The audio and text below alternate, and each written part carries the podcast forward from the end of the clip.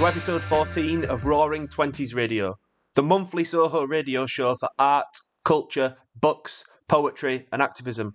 My name is Matt Abbott. I'm a poet and activist from Wakefield, and Roaring Twenties Radio is also presented by Salena Godden, a poet and activist, and Amma Rose Abrams, an arts journalist.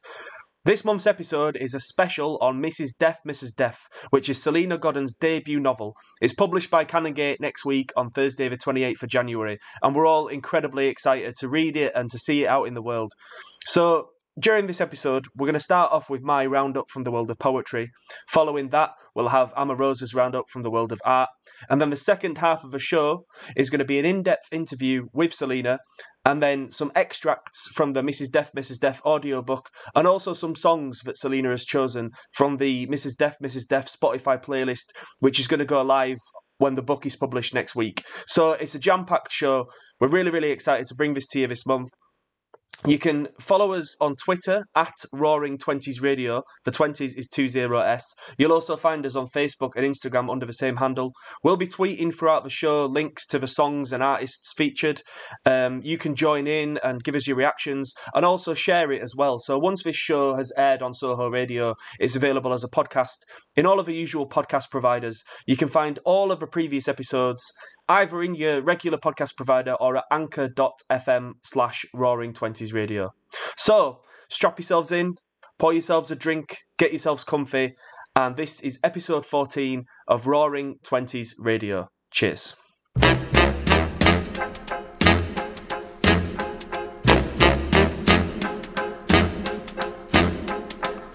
I put a spell on you.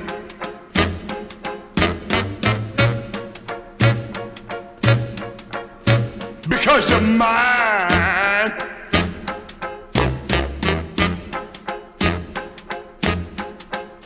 Stop the things you do.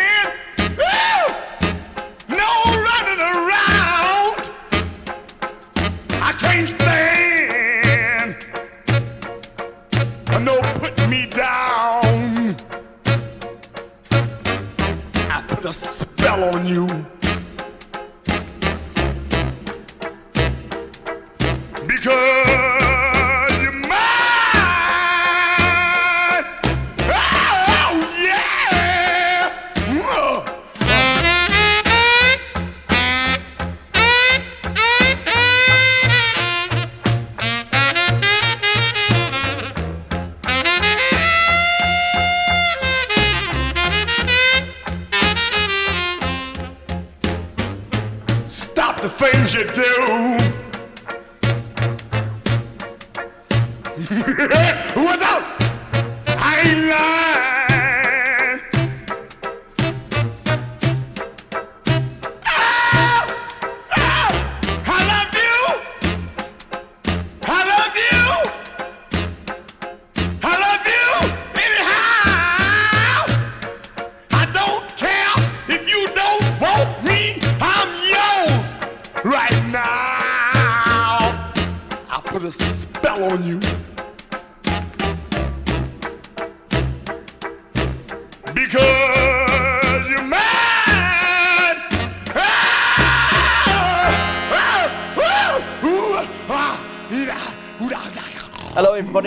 This is Matt Abbott with my roundup from the worlds of poetry and spoken word. I'm going to pick five things that I want to speak about.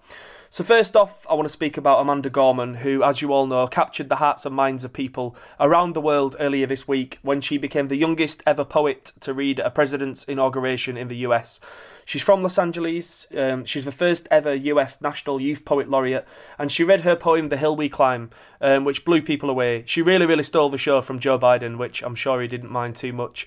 Uh, she has a collection coming out, which is also called "The Hill We Climb," and it instantly became a number one bestseller on book sites around the world. So that's Amanda Gorman, um, who really, really made waves and just became a, a worldwide celebrity overnight, uh, which is fantastic to see.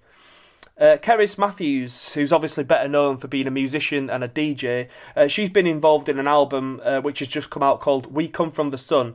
And basically, Cerys worked with a hidden orchestra to compose some music. Uh, and then they chose 10 poets and they recorded it at Abbey Road Studios. Um, and it's an absolutely stunning album. So the poets in, involved include Raymond Antrobus, Lemn Sissay, Liz Berry, Kim Moore, Kayo Chingonyi, and it's just a stunning collaboration, really. I'm going to play you one of the tracks in this show. Um, that's Cerys Matthews, and the album is called We Come From the Sun, and it's available in all of the usual places. Um, I'd like to speak about Write Out Loud, which is an organisation that I'm involved with. Um, Write Out Loud have launched a fundraiser to help them continue supporting the poetry community. Uh, they've done some amazing work already. Before I came on board, they, they had a project called Beyond the Storm, which was initially a poetry competition, which attracted two and a half thousand entries from around the world. And the winning entrants went into an anthology, which was sold to raise funds for NHS charities um, and that raised nearly £8,000 for NHS charities. Uh, Write Out Loud want to be able to continue to support people from open micers to prize winners all across the Poetry Network, all around the world in the poetry community. I've come on board to help them with that, and they've launched a fundraiser.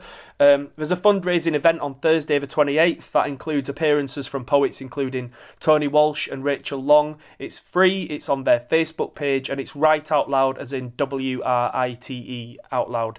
Um, so, yeah, check that out. Uh, if you are a budding poet and you've got a manuscript which you'd like to submit, there are several really good opportunities now on the sort of alternative independent poetry scene. So, first of all, Bad Betty, their submissions are open for black, brown, and Asian writers until the 31st of January. So, you've got until the end of this month to submit your manuscript for either a collection or a pamphlet. That's for black, brown, and Asian writers with Bad Betty Press. Uh, Burning Eye Books, their doors are already um, their window is already open. It's open until the 28th of February. Burning Eye Books tend to look at performance poets, slam poets, spoken word artists, people who uh, predominantly exist on the stage in terms of their work. Um, Burning Eye, fantastic publishers. So they're open until the 28th of Feb.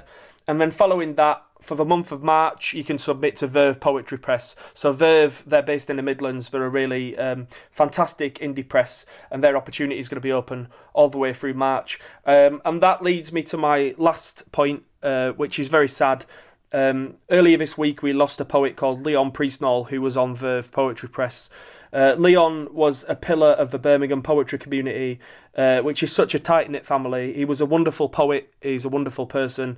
Um, his collection, Bennett's Hill Blues, is now available free of charge from Verve Poetry Press. All you have to do is pay the P&P on it. Um, it's a heartbreaking loss. A lot of people in the poetry community are still grieving for Leon. Um, so I just wanted to pay tribute to him and say rest in peace. It is it is heartbreaking, but it's a beautiful thing that Verve are doing by making his collection available free of charge. Um, so that is my roundup, and now we're gonna have a track. Cheers.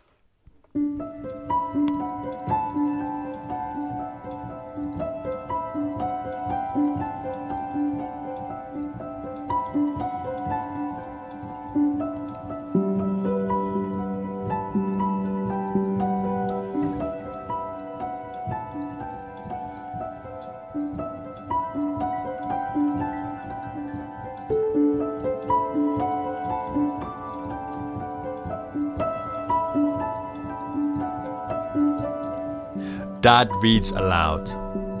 I follow his finger across the page. Sometimes his finger moves past words, tracing white space. He makes the moon say something new every night to his deaf son who slurs his speech. Sometimes his finger moves past words, tracing white space.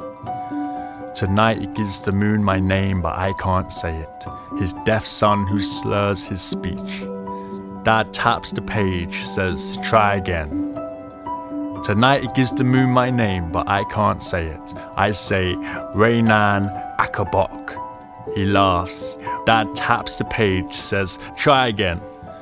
But I like making him laugh. I say my mistake again. I say, Raynan Akabok. He laughs, says, Raymond, you're something else. I like making him laugh. I say my mistake again. Raynan Akabok. What else will help us? He says, Raymond, you're something else. I'd like to be the moon, the bear, even the rain. Reynan Akabok. What else will help us hear each other? Really hear each other. I'd like to be the moon, the bear, even the rain. Dad makes the moon say something new every night, and we hear each other, really hear each other. As Dad reads aloud, I follow his finger across the page.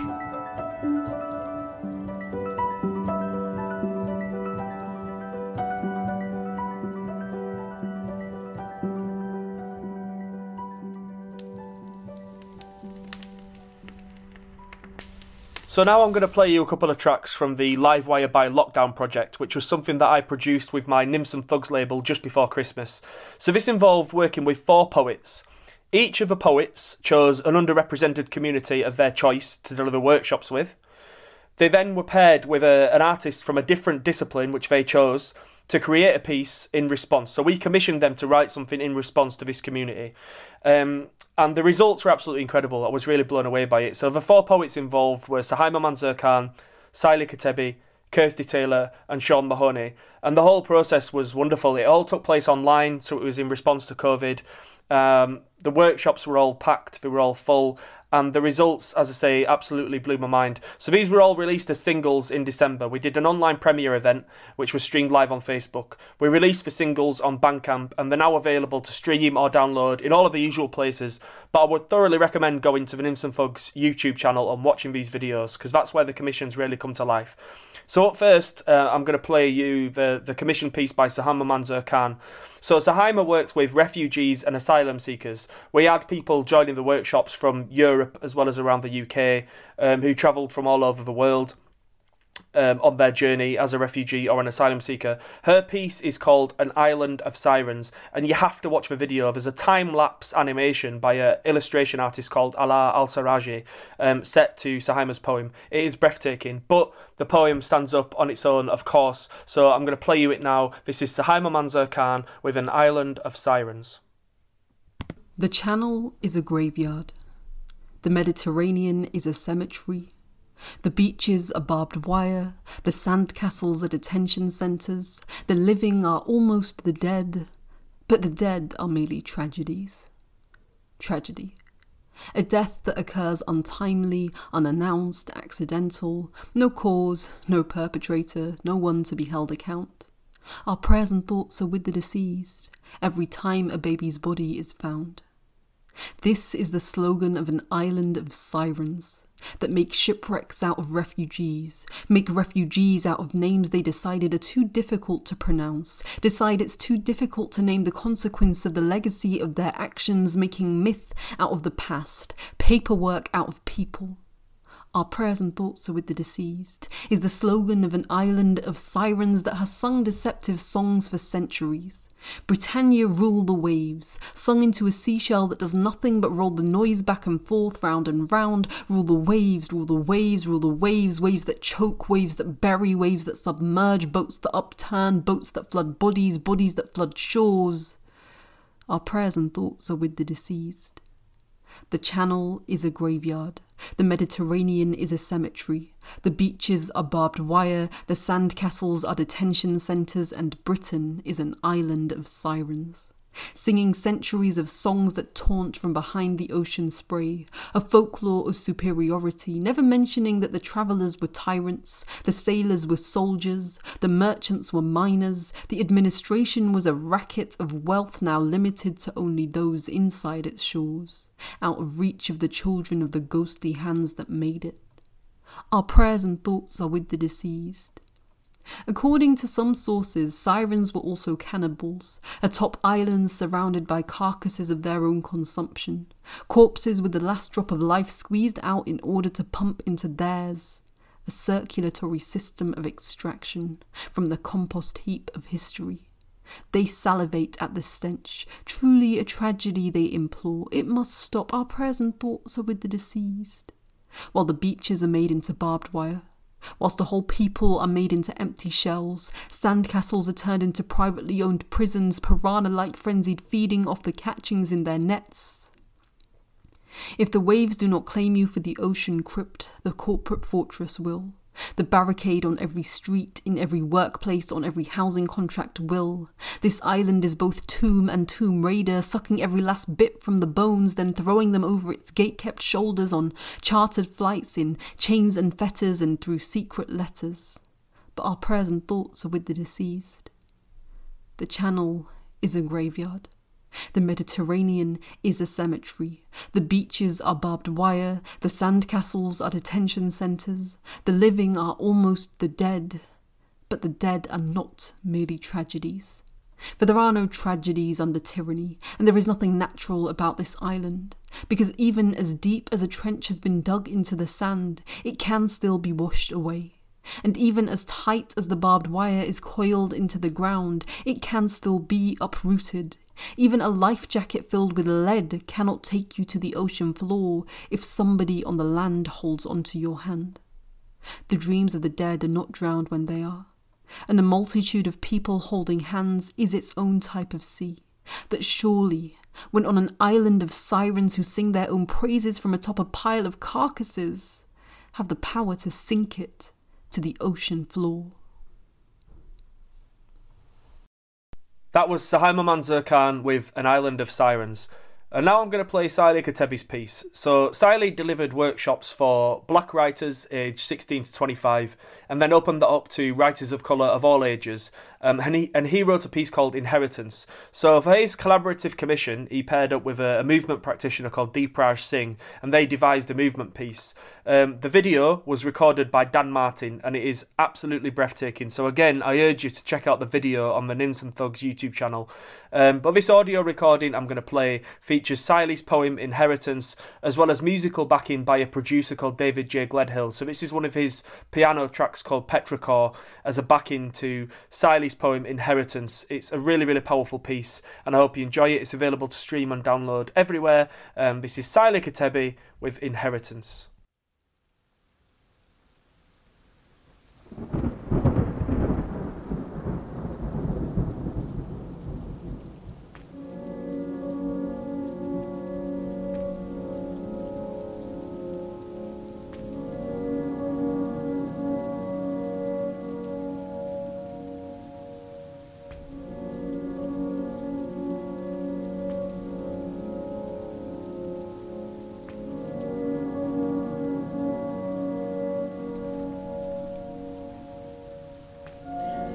Our fathers and their fathers flow through us. We carry their likeness in our bodies, lullabies, and lost stories. All estuary and flood, water and blood, these are our family trees. These waterways are the ancestral cartographers who help plot a path into new pastures. We listen as they speak knowing that the meek shall inherit the work of old rivers, shepherding water from the well to open sea to a splintering network of language. Legacy is a rudderless rowboat, wrestling time and everything it took to uncover the ghosts that crowd our gullets, fruit from forgotten seeds. Our throats are thick with the silent letters that make our names and we sound every syllable of inheritance with gusto, knowing nobody stuttered who didn't drown in this profession, navigating the blotted banks of allegory for the spectators, mispronouncing the current, trying to learn our hymns and tithes. We are the sons who threw all the ugly into our limbs to tread water, fighting the current to fit into forgotten words pretty doesn't fit too well in these floods. There is a word for paddling through flood water I never had the chance to learn.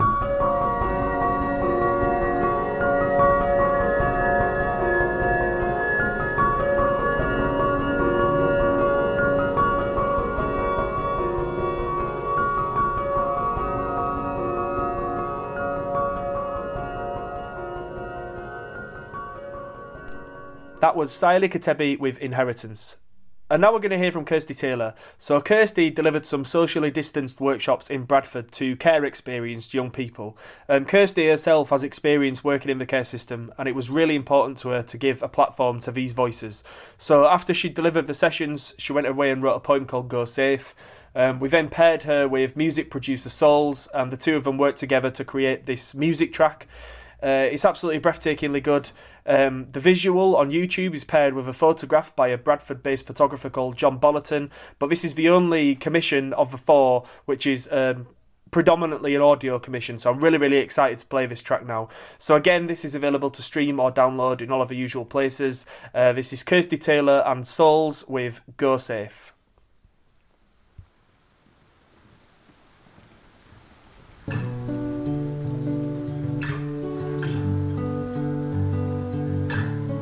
Go safe. Be glad with them Aldi bags weighted with everything you own, loaded in fingertips as you Google your dad's name to find out you have no but an hand poked feather into skin. Heavy is the chair that ain't supposed to be lifted above your head, eyes and ears pressed to the glass, crossed mesh wires that could, will cut you up forever when your fist tells us to open that fucking door. We can't but we clean the bath and try make it nice for you. Don't get in. Your social worker can't answer right now. So it's a big kick off we mean crisis crying crushed you hide budgies in easter egg boxes. A crow in your wardrobe. A friend on your shoulder. A secret in the bus stop. A cig at the bus stop. A fuck off at the bus stop.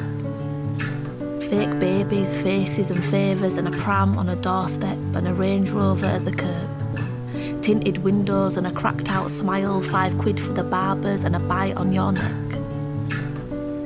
Broken blackberries and begged pocket money, twos off staff, young lass, go safe.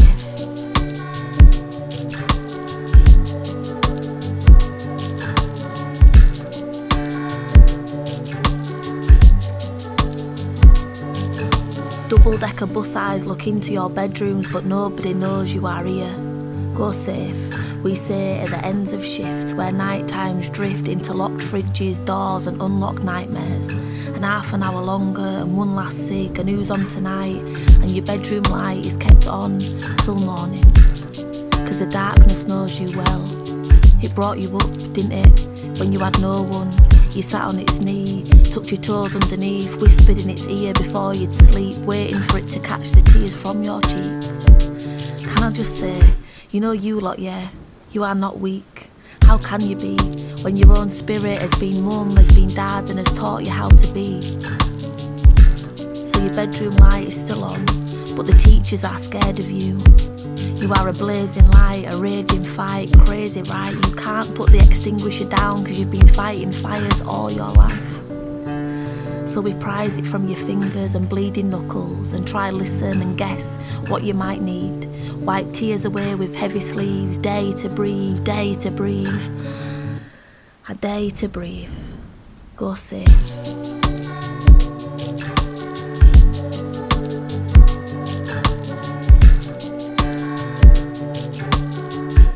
Your whole life is lived on breadlines, last crust and crumbs of houses, no gardens, just sheds and shells of an home.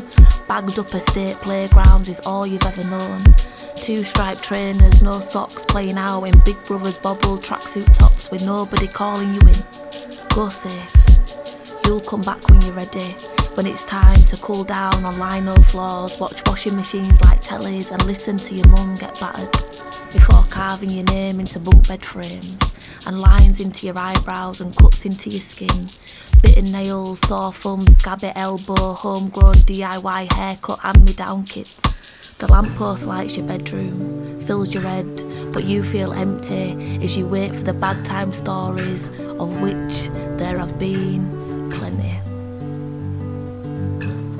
We help you pack your bags, but you're the only one who can carry them. Now you are forced to make your own space, keep your sense safe. Do you feel ready for the world? Do you feel enough? Did the caravan holidays make you feel loved? Do you know that love is the antidote to tough, not the opposite? So you can be both, and you are. Go safe.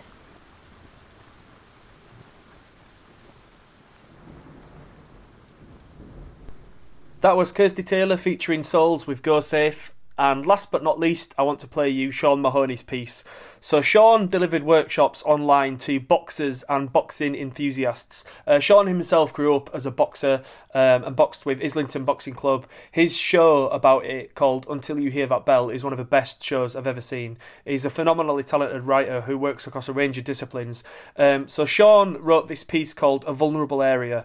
Um, he took a load of photographs and some video footage at Islington Boxing Club and created um, a montage piece with those. We then paired him with an, an artist called Sadie St. Hilaire, who animated and illustrated some of those images to create a really powerful visual piece. Uh, Sean then started working on a soundscape to go underneath his vocal and worked a little bit with Gabriel Jones, who sort of built the soundscape up even more. So there's quite a few people involved in this. It's really, really fantastic piece. Uh, this is Sean Mahoney with A Vulnerable Area. Oh, Carl, stop faffing around. Just say what you want to say. I wanted you to hear this from me before someone else got into your ear.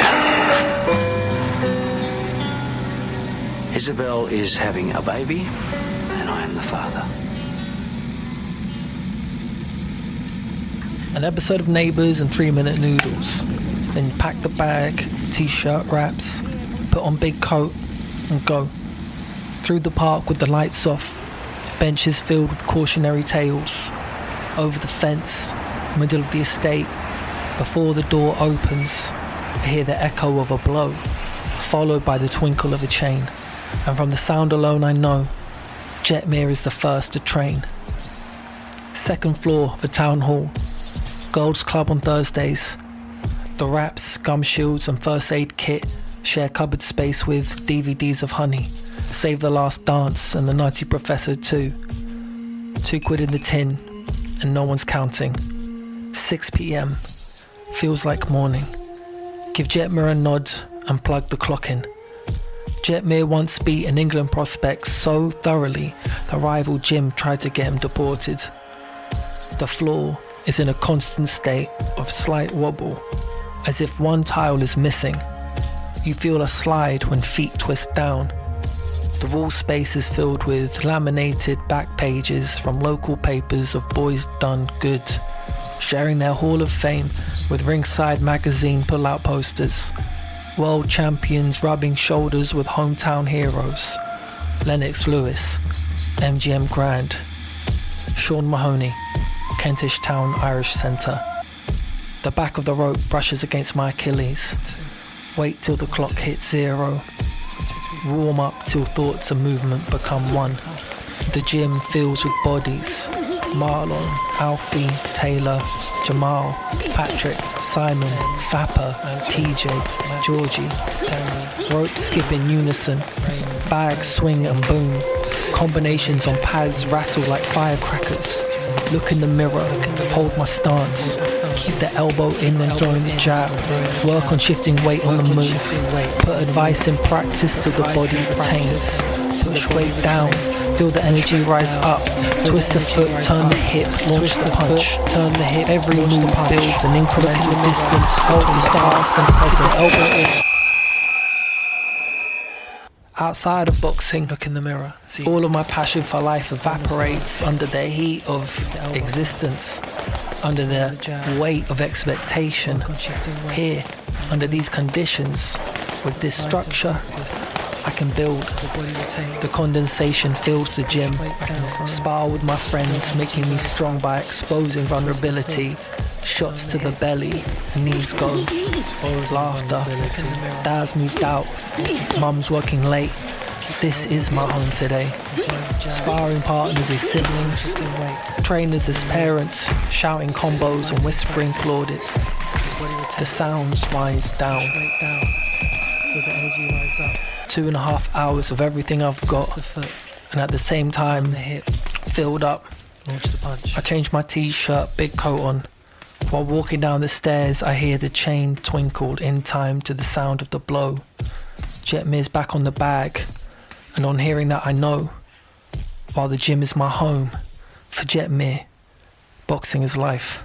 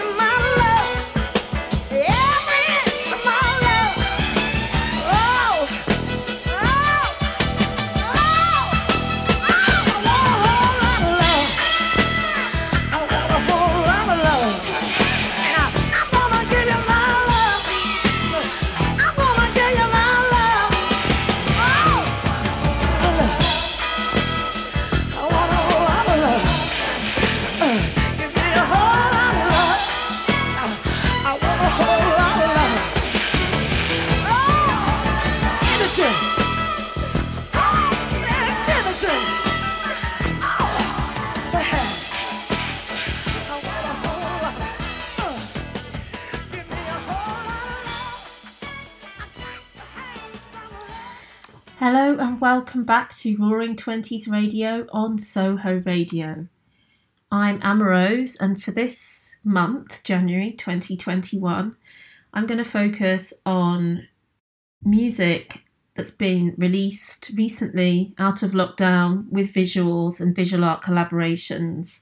The first track I'm going to play for you today is Apricot by Bicep. Their album Isles was out yesterday, and they, um, I think they've done one before, and they're doing one again, which is a live stream, which will go out on February 26th. It will be shot at the Saatchi Gallery, and it features visuals from Black Box Echo. And the Cinematic Orchestra will also perform a live show at the Southbank Centre next Friday you can find all the details for all the music that I'm going to be playing today and the accompanying visuals at our Twitter at Roaring Twenties Radio. So here is Apricots.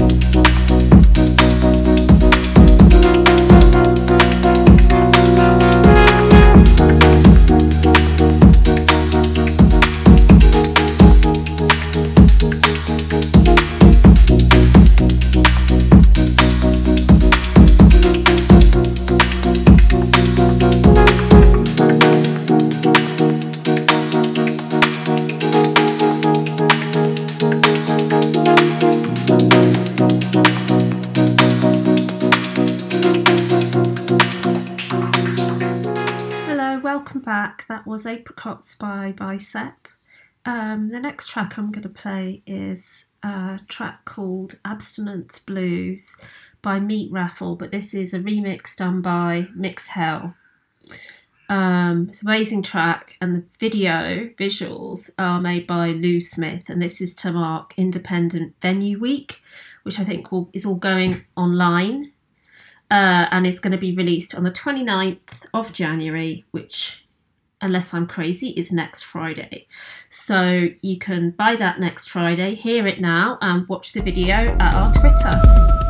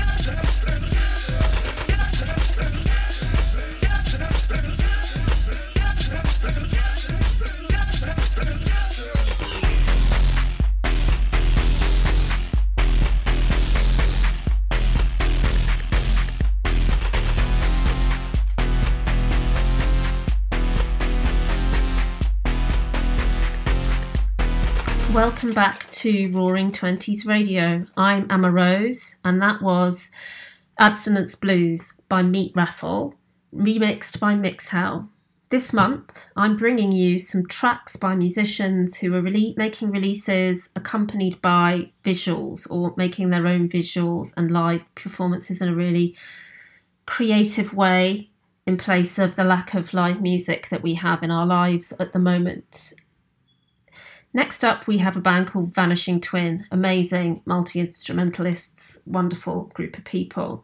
And they have put out a film, performance film, really amazing performance film called Pen- Pensiero Magico. And you can find that at noonchorus.com, which um, the link will be on our Twitter if you need to find it. And the tickets are $12 and the money goes towards supporting the band. And you can also buy merch and their back catalogue is also on the site for you to buy as well. So, next up, I will be playing Vanishing Twin with their track Cryonic Suspension May Save Your Life.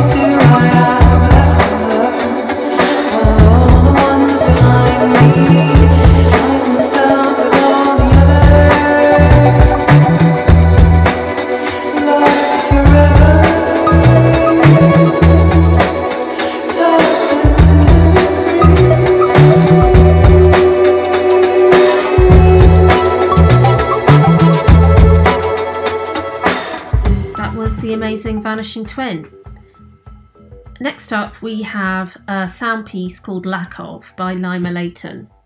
Laima's actually part of Mixhell, whose remix of Meat Raffles Absence Blues we played earlier in the show. For this, she is responding to um, the first chapter of Tradition and the Modern Age in Hannah Arendt's 1968 book Between Past and Future. This work is to accompany an online exhibition at Richard Saltoun's gallery called On Hannah Arendt Eight Proposals for Exhibition. It's wonderful response to the work, and I will leave you to enjoy it now. You can find links to the video also made by Laima at our Twitter.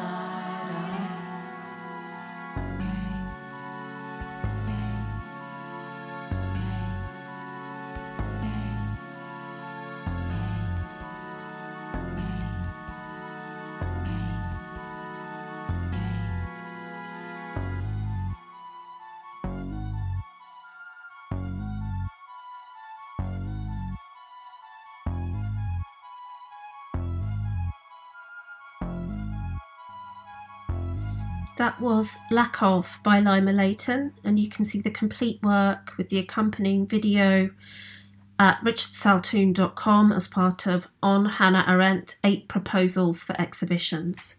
Next up, I'm going to play a track by Tom Furse. You may know Tom from his work with the horrors.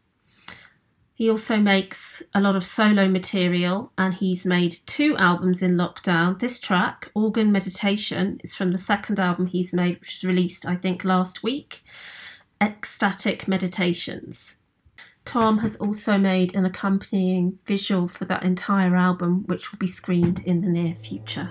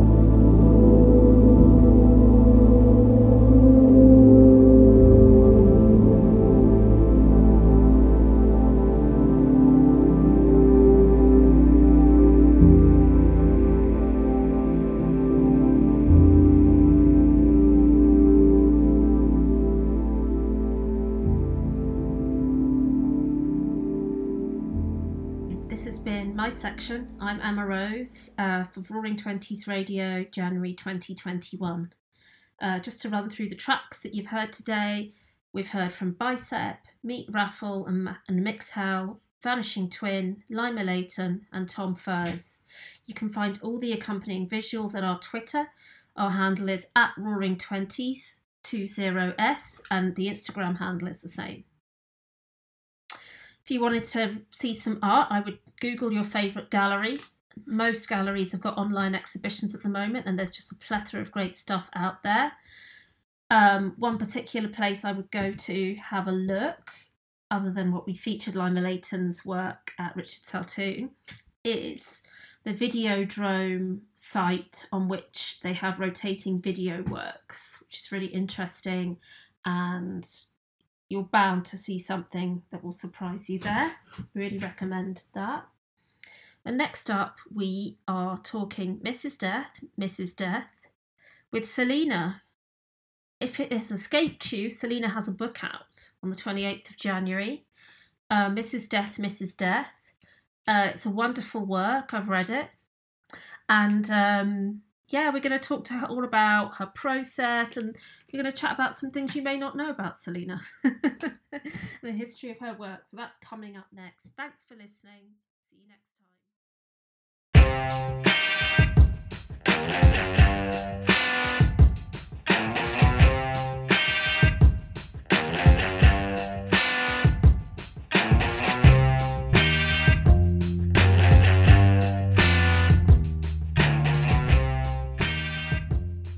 Do not run away from the inevitable, the beautiful and glorious ending, the proof you lived, the life you lived.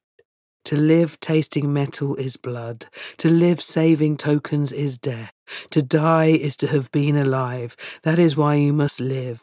Live free, live wild, live true, and live love alive. Let the fire burn you and the light blind you. Let your belly get full and fat and embarrass you. Let your words fall out and tumble carelessly and honestly. Let all your passion be unlimited and do your lifetime all in your own lifetime. And let all your shit stink and all your roses bloom. May your every success be a threat. Fuck being scared and infected with fear and doubt. Own your rejections and own your failures. They are an excellent wall to smash and to kick against. Every morning may you rise to fight and to create yet again, this time with both fists and not with one hand behind your back.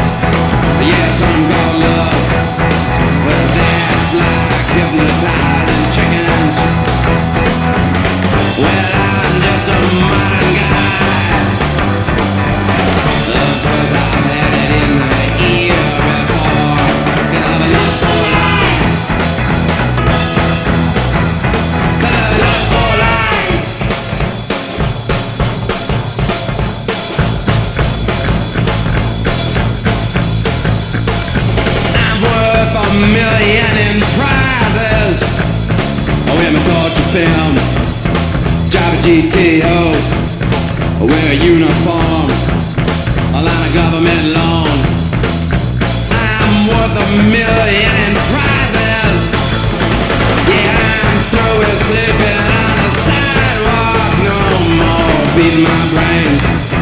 No more beating my brains I with liquor and drugs. With liquor and drugs.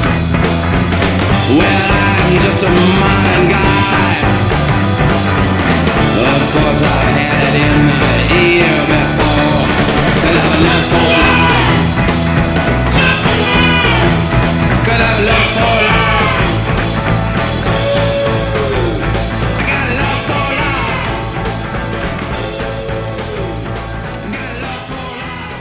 Welcome to Roaring Twenties Radio on Soho Radio, the show for art, culture, books, poetry, and activism. In this section, we are joined by Salena Godden, who is promoting her debut novel, Mrs. Death, Mrs. Death, which is published by Canongate next week. How are you doing, Salena? You all right? I'm very happy to be here as a guest on Roaring Twenties Radio on Soho Radio. Hello, everyone. And we also have Emma Rose Abrams asking the questions as well. How are you doing, Emma Rose? You all right? I'm all right. Yeah, all good. Now, what I really, what I remember really vividly about the first time I met Salena was at a gig. I think it was at the Whitechapel. I was with my friend Peter. He's like, "You got to meet Salena. Salena Saliva. She's amazing." And I can't believe you haven't met her, and I can't believe you haven't hung out. And he was, and then we ended up hanging out. We hung out. We hung out for the evening. Was that with Peter. Doherty? Yes, I remember, Oh. and it was at Rhythm Factory or something. That's the Oh, first time I remember meeting you properly. Oh wow, that's going back some time, isn't it? It's a magical, long magical time. times. Yeah. Oh. And I remember also, and that's when I started to see you, see you perform at gigs. And I just wondered, um, I wanted to ask you, how do you look back on those early gigging days? You know, in terms of your writing and things like that. Um, how do I look back? I look back obviously with nostalgia and big sentimental kind of hazy rose tinted glasses. But seriously, if you ever hear me going on about the good old days, they were hard times, you know. We were broke, we were hungry, we were skin. We were getting everything was being rejected. All our work was being rejected. So we we were making all our work DIY. Everything was made DIY. Um, and you know, kicking hard in little smelly little pub rooms and pub basements and and just um and just really you know that's it's I think my greatest success is that at the age of 48 I still it's nearly 49 49 in June I still have the same um um kind of love of it as I had when I was 19 to still have that passion that, that I had when I was 19 for poetry and for independent work and for artists and for the whole sort of making a noise and speaking up and inspiration and hope. And yeah, that hasn't gone away or changed at all in all these years. And I wondered how you thought it influenced your prose writing, reading poetry, performing poetry, because I think that it really helps a writer to read their work. You feel the work completely differently. I do anyway. It changes my perception of what I've written a lot of the time. And I wondered if you think that that's kind of affected the way you write prose.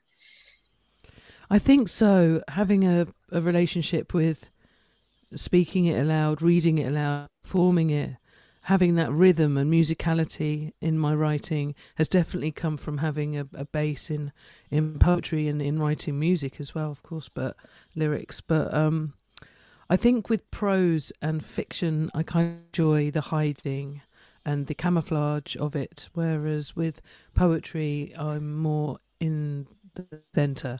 It's more memoir. It's more re- my reality, um, honesty. Whereas in fiction and uh, prose, you can hide a bit more, and create characters, and call it fiction, although you're hiding there somewhere. You know, I think a little bit. Yeah, I was going to ask, like, being a poet on stage is sort of like being naked in many ways. Um, and like you say, with the book, it allows you a bit of camouflage. So it, your poetry's always been very honest, though, very raw, very open, very like, this is me, like holding it up. And that's one of the most powerful things about it. But do you feel like writing the book uh, enabled you to reveal things that you wouldn't reveal in poetry? Like, have you sort of stepped over that line, or is it just saying it in a different way? Um, I think with this one, I was very, very embedded, embedded in wanting to. Well, I'm trying to say. I think I wanted to tell myself a story. It, this book started in from a. It comes from a place of pain. It comes from a place of hurt and mourning and grieving. And I wanted to tell myself a story about what death is, who death is, and and the audacity of death. And and and so by creating this character, imagining death as a woman, um, kind of helped me through that um, and having a conversation with death as a character. So in that respect, um, yeah, I was kind of, like I kind of was. It came from a place of trying to heal myself. I really didn't not let anyone read this, or wasn't even sure if I was going to even publish. My own personal thing was to finish it. Um, I've said this a million times before, but it's really easy to have a good idea, but it's really difficult to finish a thing. So you can lie in bed and have like the most amazing ideas, but um, to sort of force yourself to finish it, even if you don't know if you're going to sell it, even if you don't know if it's any good. Just finishing things is is is the greatest uh, tricky thing, isn't it, for be a poet or an art, any kind of art? Yeah. Yeah, absolutely. And um and uh, with that in mind, like I kind of, but poetry's a great kind of like way to start. That's why it's such a great. It's a great way to start finishing things because they're quite short. Mm-hmm. Hopefully. So you don't have to. I mean, yeah, most of the time, not the ancient mariner. You know? but you can kind of. Time for one more quick one. You know, No. it's like all right.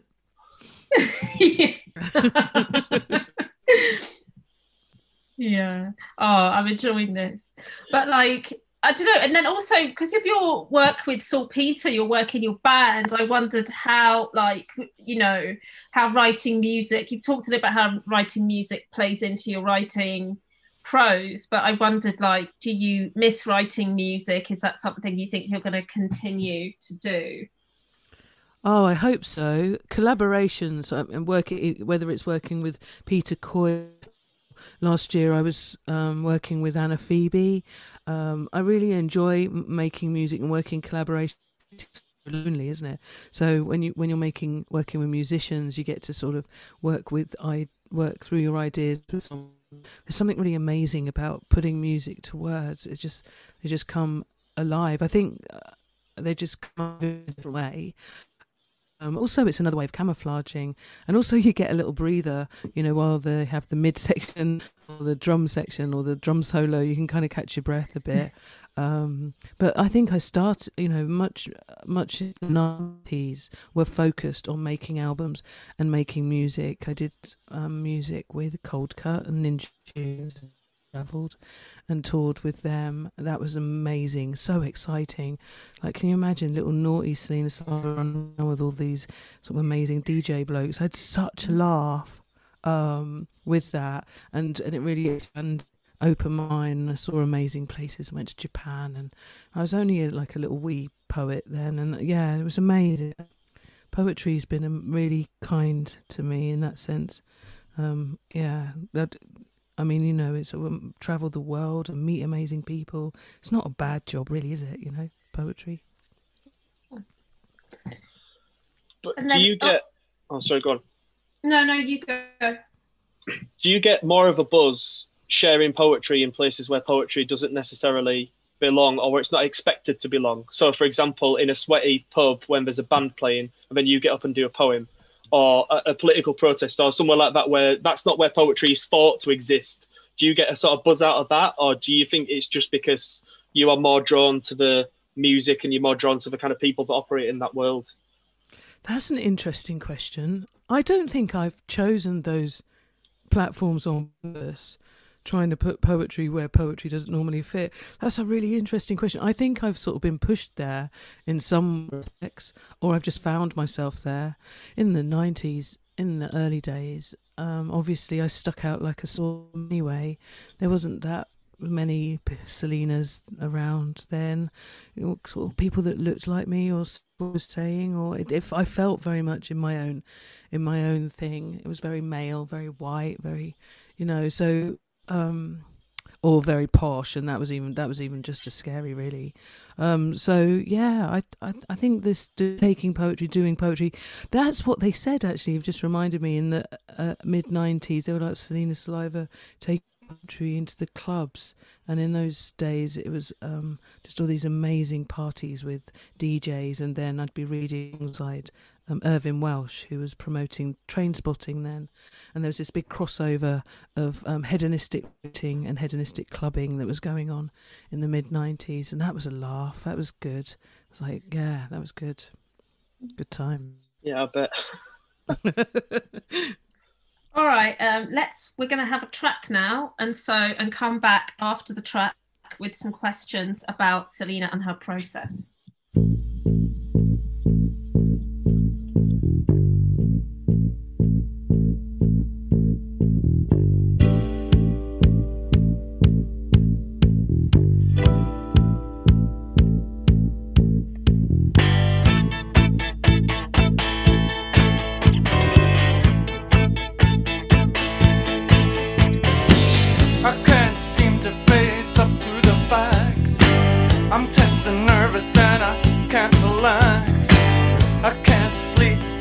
happens on fire.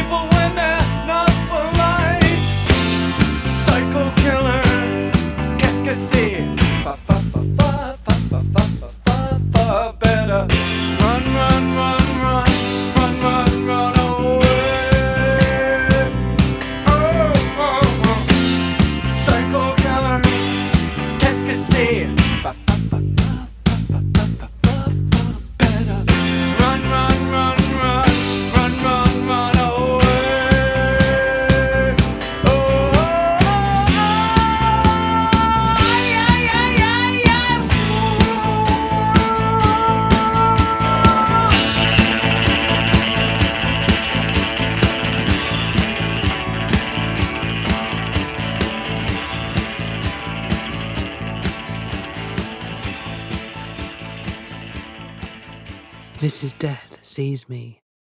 Mrs. Death sold me tobacco. Mrs. Death lives in my cigarettes. Mrs. Death is everywhere. She's hiding in plain sight. She is the working woman.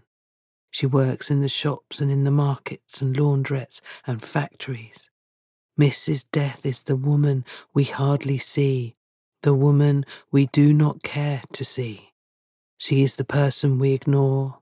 She is the pause in the silence. She is the invisible woman.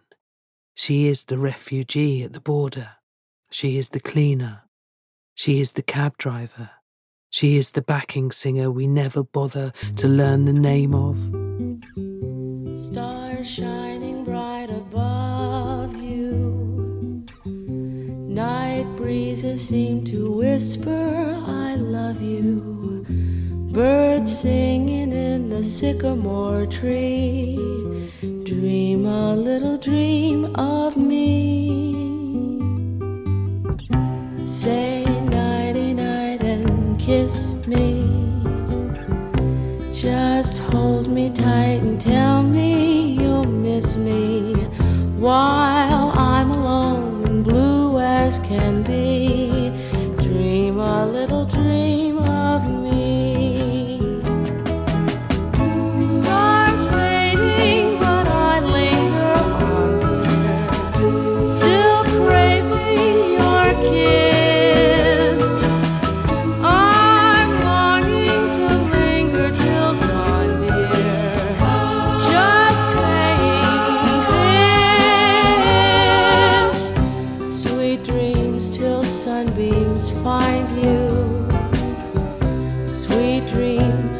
Leave all worries behind you.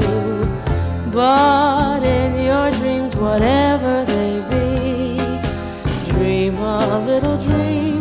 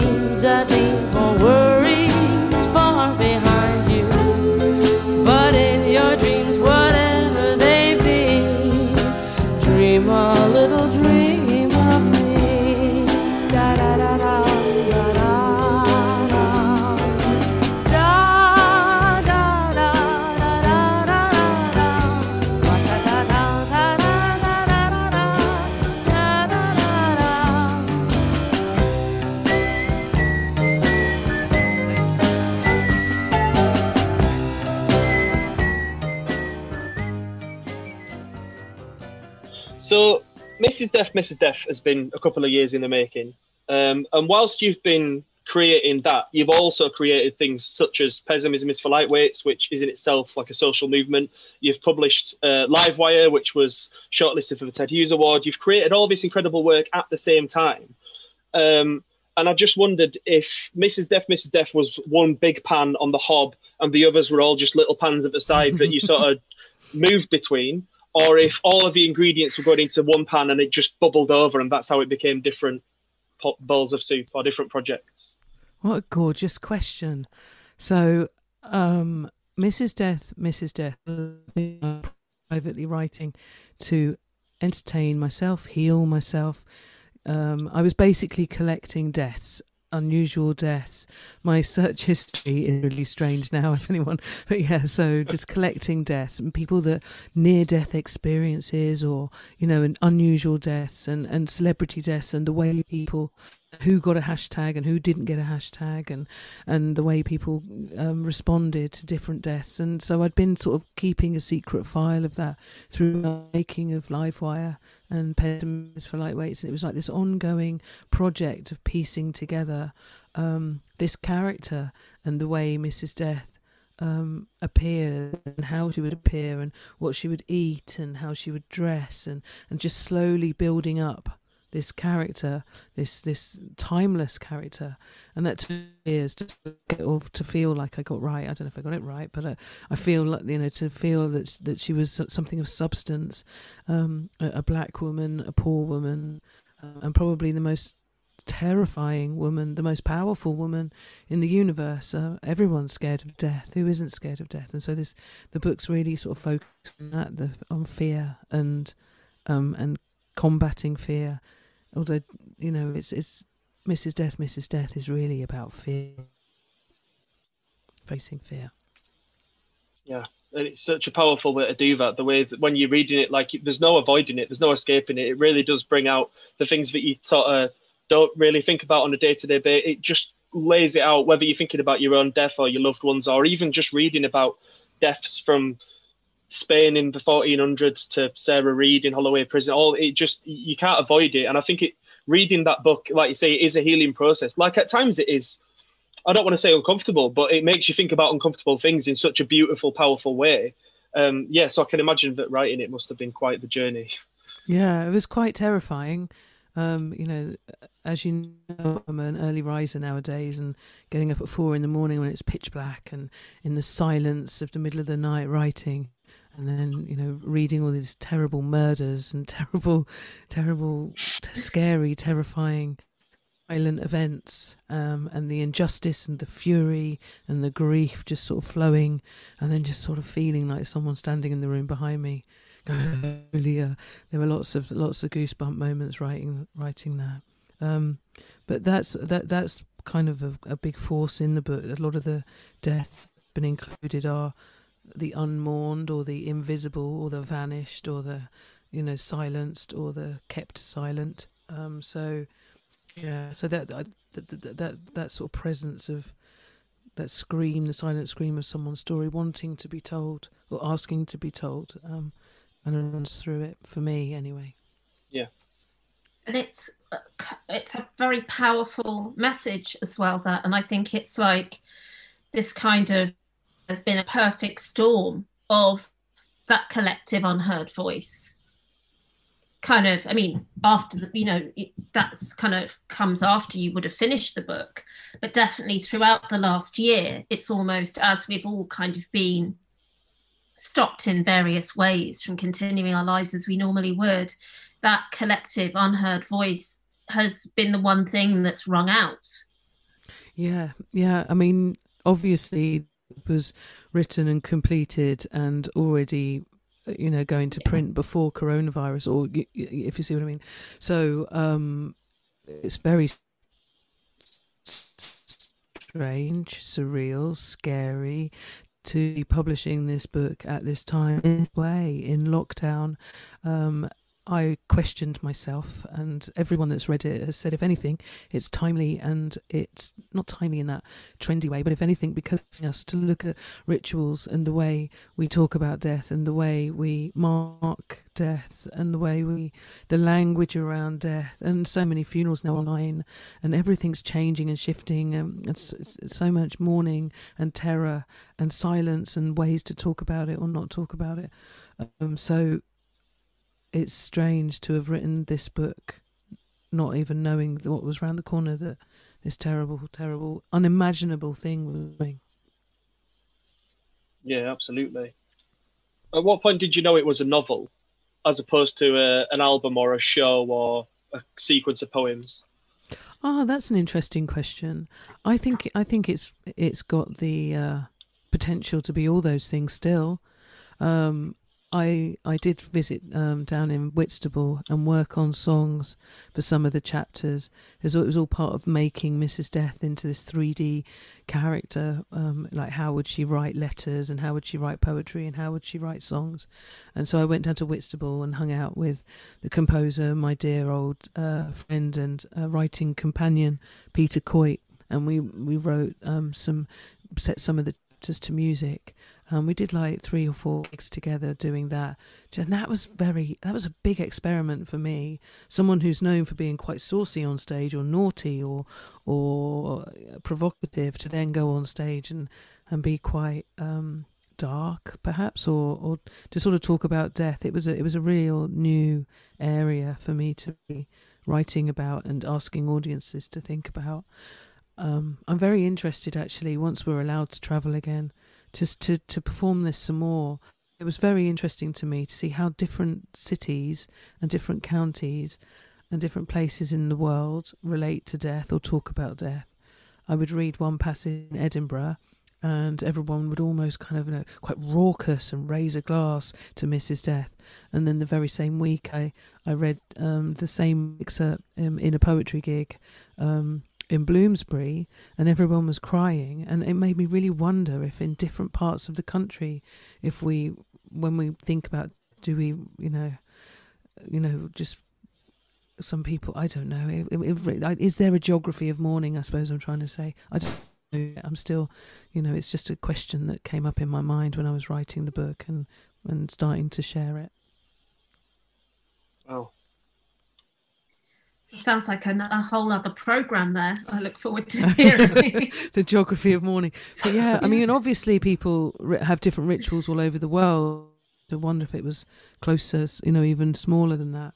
Um, yeah, I felt, I felt, yeah, up in Scotland they were it was definitely more because, or maybe it was just the event. I don't know, but yeah, I'd like to test that some more. Interesting.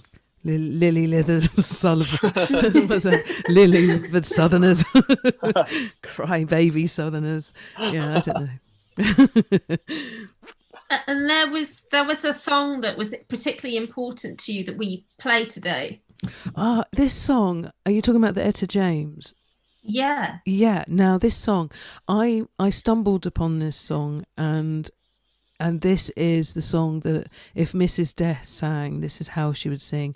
Um, and it's just a fantastic. The lyrics are amazing. Please forgive me, I can't remember the the name of the person that wrote the lyrics. Ah, I have to come back to you for that.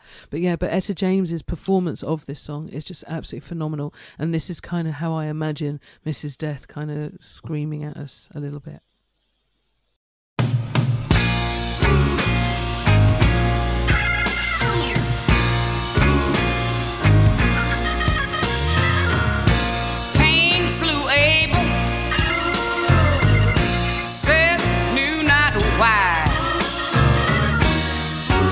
Children of Israel were to multiply. Why must any of the children, why must they die? So we asked the Lord, and the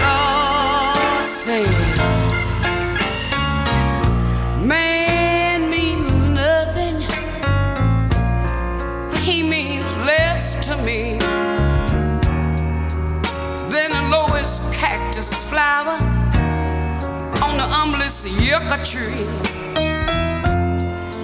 He chases around the desert, cause he thinks that's where I'll be, and uh, that's why I love mankind. I recoil in horror from the foulness of thee all from the squalor and the filth and the misery. How we laugh up here in heaven at the prayers you offer me, and that's why.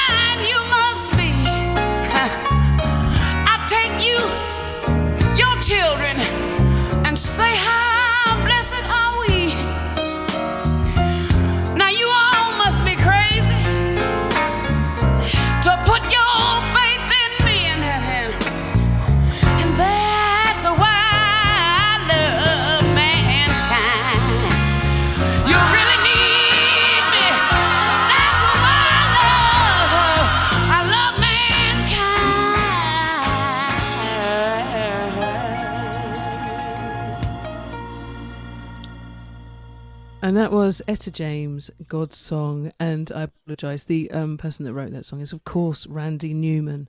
And that was the song that I was talking about before the break. Um, imagining um, Mrs. Death singing that, it, it was definitely an inspiration whilst writing the book. You may now continue interviewing me.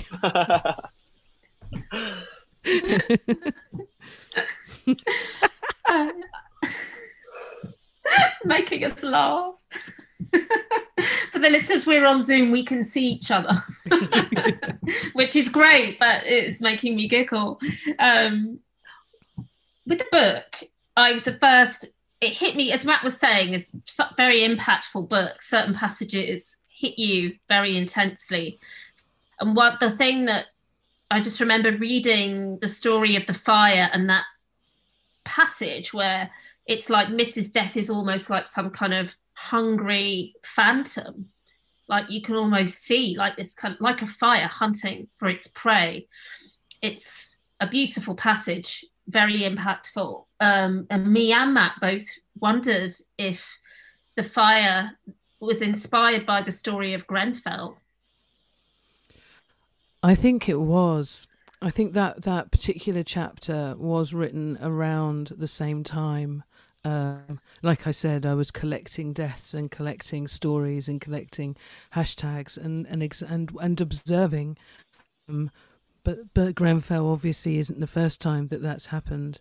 Um, poor housing No. for poor people and um, people who put profit before life was definitely um, something that was making me very angry. So and and and the injustice of it and the injustice that's still going on. So I do. There's a salute to Grenfell um, in the acknowledgements of the book, and to all the people that are still fighting for justice for Grenfell. Yeah. It's yeah, it's it's there's so many things like that, and like I mentioned, Sarah Reed as well. So many of those real life scores that just haven't been addressed, that are sort of just conveniently forgotten, which sort of links to my question, my next question. Uh, to, it, true to form for you, it's a very rebellious book. Like I think it subverts a lot of society's unwritten rules and expectations, and I think it almost it, it almost catches you out. It makes a mockery of it. So as a reader, you sort of your gut instinct is to feel wrong-footed by the fact that death is a woman or a black woman or a working-class black woman, and there's so many things like that where it's like, well, why wouldn't that be the case? And it makes you question and makes you see the world. And I just wondered if there's any particular rule in there or any particular like subversion that that was the most important to you, like when it gender or race or class or anything like that. Was there any? Was there any subversion that was more? I, more I- sorry, uh, sorry, I didn't word that very well. I'm just thinking like it breaks a lot of rules or it breaks a lot of expectations, and I, I, I- I wasn't sure if that was something that you consciously did that you consciously wanted to address, or if that's just how the story came out naturally, or if there was any particular, um, yeah, if there was any particular rule that you wanted to break with the book, yeah. Yeah, I don't. I don't think I was rebelling on purpose. I think it's just the way I'm made and the way I make work. I like to be true to what I want to do, and I've never been particularly good at listening, have I? And I kind of, I kind of had an idea and kind of ran with it in the way, in the way that, for example, that the book isn't all prose and some of it is letters, letter writing. Some of it feels like memoir. Some of it feels like diary, um, songwriting, poetry um, or newspaper articles. I wanted it to feel like stories, Chinese whispers. So when stories are retold, they come out differently with each telling. Um, when great thing, when things happen in history, then they get passed along in song. And so I wanted that sort of feeling of things being passed along and condensed and you know perhaps nowadays it would be into a meme you know but uh, in the olden days it would have been into a poem or a folk tale or a song perhaps um, so I kind of wanted to capture that a little bit. Um, so it feels like you're getting information through through dreams and through different channels that's been passed through many retellings. So that's kind of why I chose to keep to, to have all these different types of writing. Also, I got to flex all my muscles and challenge myself to write in all these different ways and to write poetry as if I'm still as a sort of 20 year old as Wolf would write a poem. So some of the the mistakes in the poetry that I well, are kind of on not mistakes, but the naivety, um, not using punctuation is is to sort of how I used to write when I was twenty, like little things like that that are just little tokens. Um, yeah, I, I I'm not. Yeah, there's there's a lot in there. I, I don't want to give too much away, you know. Yeah, fair, fair. That's a was really good really, answer. I really wanted to ask you about um, the piano chapter. I love the piano. If the piano was a person, the piano would be like RuPaul or something. So glamorous. Yes, but I just it made me think. And then a few times in the book, you say, "Well, that was the shape life made me," and then the piano says, "I could have, in a way, I could have been." You know, it's like a desk saying it could have been a piano, Yeah. or I, you know, I could have been anything, but this is the shape that life made me. And I wondered if you could talk to me about that. Yeah, so there, there isn't actually a piano, is there? Of course, silly me, I got that. You meant the desk, and the desk uh, Yeah. is like, oh, I could have been a piano. Yes. And I just love that. I just love the idea that even furniture wishes it was a different shape. You know, as as we all look in the mirror and go, "Oh, lockdown, lockdown belly." Um, yeah, the idea that life makes you a shape and you grow into the shape that you're made, but no one else is your shape. No one else has your story. No one else has your voice. No one else has your fingerprint. It's a beautiful message that the desk tells us. I think. Yeah, yeah, I really, really enjoyed that ch- chapter. Yeah, the desk is a good character. I enjoy. I when I wrote the desk, I did. I did imagine the desk being just really, yeah, really just amazing. Like RuPaul, just fantastic drag queen vibes. And is there any? Um, did, was, did you when you when you were putting the book together, and what was were there any kind of was that? Did you know this is going to be a poem? This part of the book is going to be a poem. This is going to be from Wolf's point of view. This is going to be from Mrs. Death's point of view. Or was it quite organic? Or was it very mapped out? Oh no, that changed a lot as as I went along. That that definitely changed a lot. Um, some things were written as poems and then turned into prose, and uh, yeah, no, there was a lot of toing and froing because of yeah, they're just really yeah, there was a lot of toing and froing. Yeah. Oh. Exciting. yeah. It must have been so satisfying when it finally sort of settled and sort of like found its final form. I know, yeah. I think it was a great um my my visit to Ireland. I went to Ireland to go and stay in the Curfew Tower as a guest of Bill Drummond and um Noiriki and I spent a month living in a prison tower called the Curfew Tower. Um, and that was a real turning point in the writing, um, and and really sort of solid. I started finding my end there, what what the end of the book was going to be. And once you've got, I already had, you know, once you have that, then you can work backwards and see what you're missing in the middle. Um, um, the Curfew Tower is an amazing place where artists and writers can go.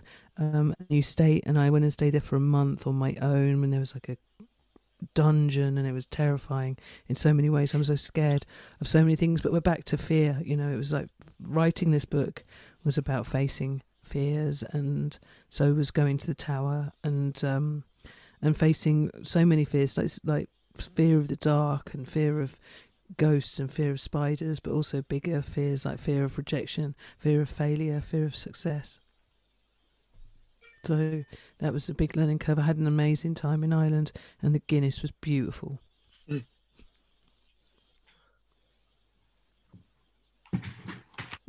Um, so I was going to ask actually, because there is such a strong sense of home when you're speaking about that, and when I'm thinking about Cushendall, but also there's a really strong sense of home, sort of walking around Forest Gate, and I just wondered, uh, this might be a bit of a weird question, but if you were to pic- picture Wolf at any particular time or place in that book, be it 1800s London or Cushendall or Forest Gate, where do you think Wolf would be happiest if they had to set their desk down in one place and write forever?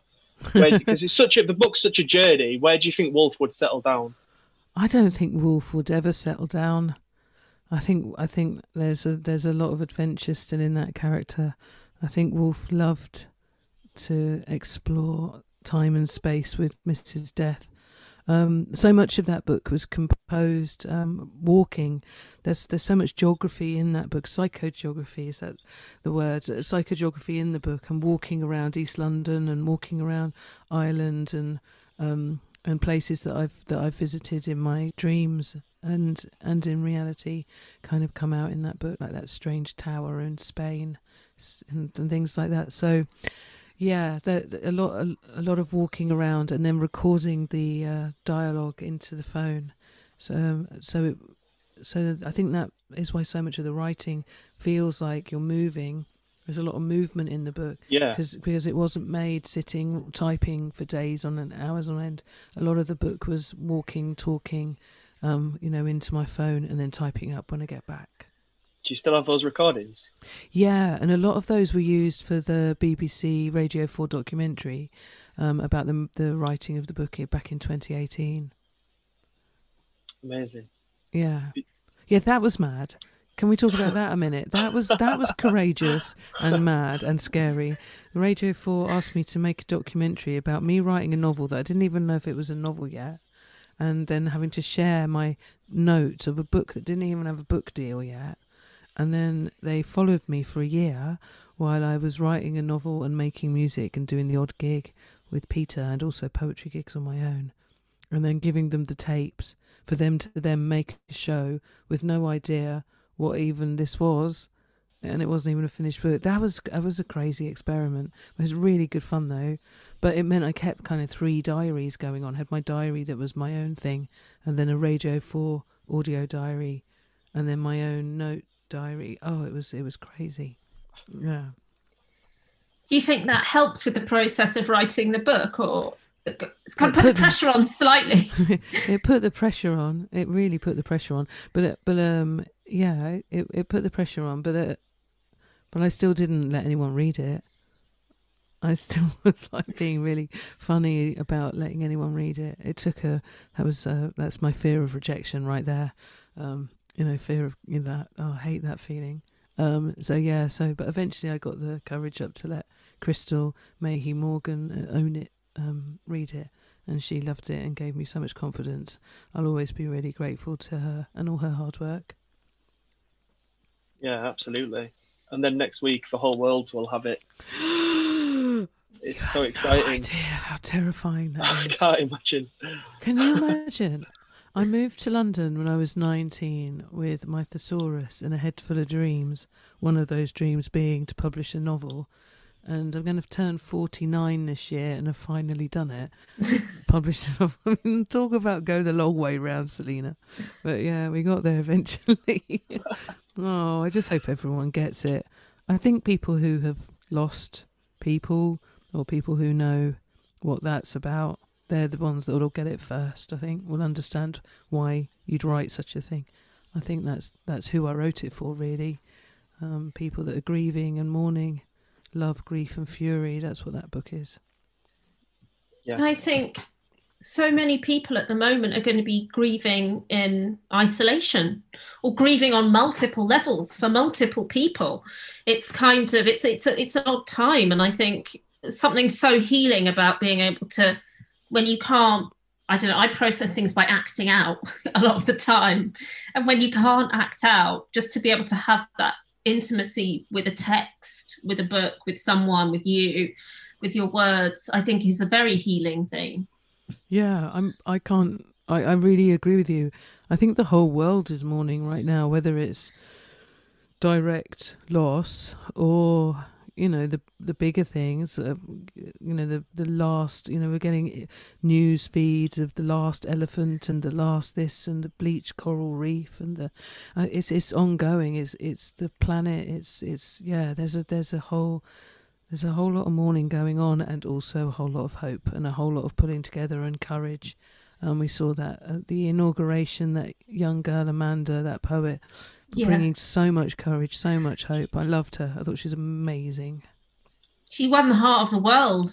Totally, totally. She really did.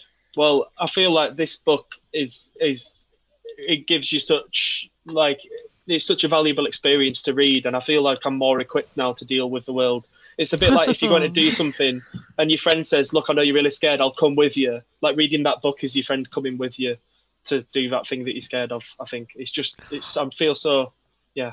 I think that's the nicest thing anyone's ever said about anything I've ever written. Does it oh. feel like that, like a friend? It is a friend. I feel like now I've got a friend to hold my hand. That's Basically, amazing. That's This- amazing. I felt very reassured by the book as well. I just felt like because there was there's something these kind of there's something quite gnarly about Wolf, you know, and like these quite but I, I quite like that and it made me feel less strange. you know what I mean? I felt kind of like I, I felt kind of um validated in a way by some of the book, yeah. Um I don't really know why, but um, but yeah, let's have a track. So Okay. um, okay.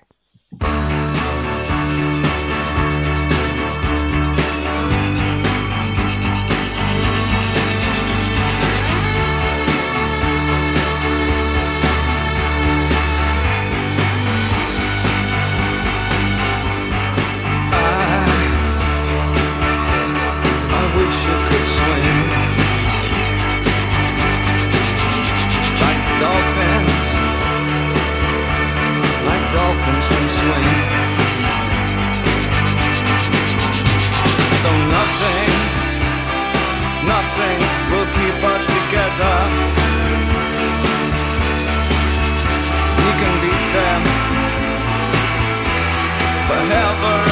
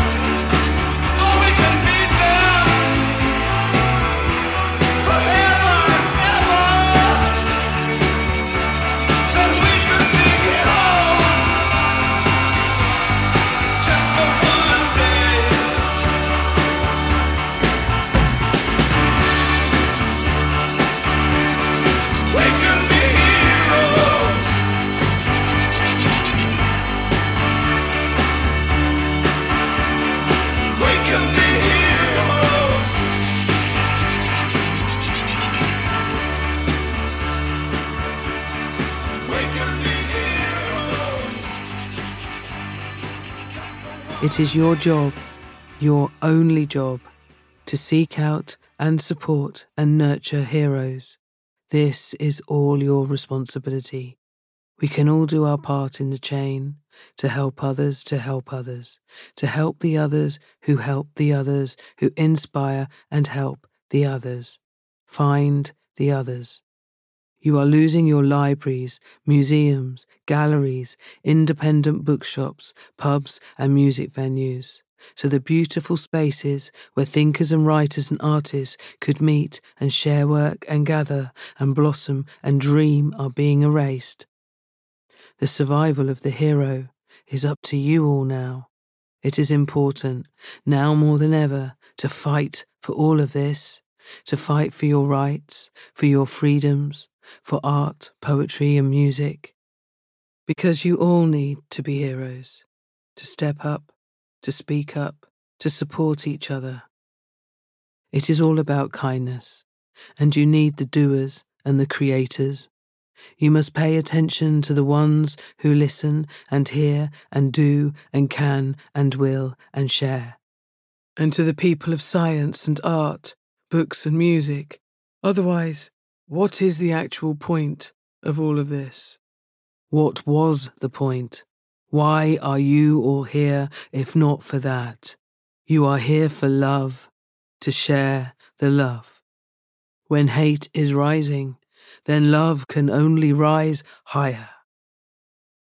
We stare deeply now into the charcoals of winter and watch the last flames lick the chimney. The fires leave the sky and dance into the everything. All the warmth and all the joy is boiled in a soup of memory.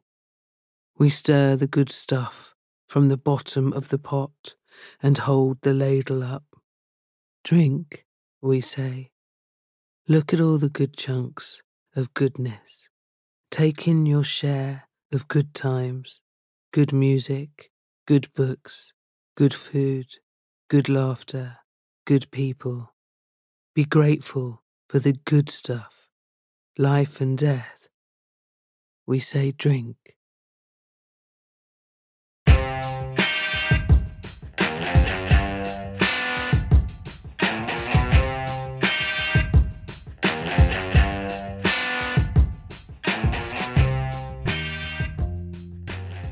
Welcome back to Roaring Twenties Radio on Soho Radio. We're talking to Salena about her book, Mrs. Death, Mrs. Death, which comes out this coming Thursday, January the 28th. It'll be available on audiobook and in hardcover in a gold on black cover and then a gold on white cover, which is only available in independent bookshops. Yeah, so please pre-order it from your local independent bookshop. It's so important to support these businesses, and yeah, get get yourself a copy as soon as you possibly can. The audio book is read by Salena as well, which is just incredible. So excited to listen to that. Um, and yeah, it's going to take over the world, I reckon. Yep. Thank you very much for having me on your show. It's a real honour to be on Roaring Twenties Radio on Soho Radio. Thank you. Thank you. Thank you. Thank you.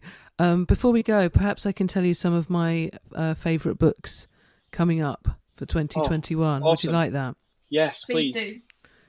So here's a, a quick, super quick list of books for 2021 that are coming out this winter, spring, or that are just just out now. Jenni Fagan, Luckenbooth is amazing. Also check out John Higgs, William Blake versus the World. Courttia Newland, A River Called Time is a special book, and that just came out last week. Leone Ross, One Sky Day. Uh, Max Porter, The Death of Francis Bacon. Uh, Olivia Laing, Everybody. Karla Neblett, King of the Rabbits, Torrey Peters, Detransition Baby, Nikesh Shukla, Brown Baby, Niven Govinden, Diary of a Film, Musa Okwonga, One of Them, an Eton Memoir, uh, Buki Papillon, An Ordinary Wonder, Cherie Jones, How the One Armed Sister Sweeps the House, Rivers Solomon, Sorrowland. So there are some of my top tips, and we'll hopefully have some of those people on future Roaring Twenties radio shows. Incredible. What a list. Yeah, thanks, Salena. You're welcome. You're welcome. Thank you. Yeah, I've really enjoyed interviewing you today. I was extremely nervous. I was a bit nervous being interviewed by you two today. Thank you, though.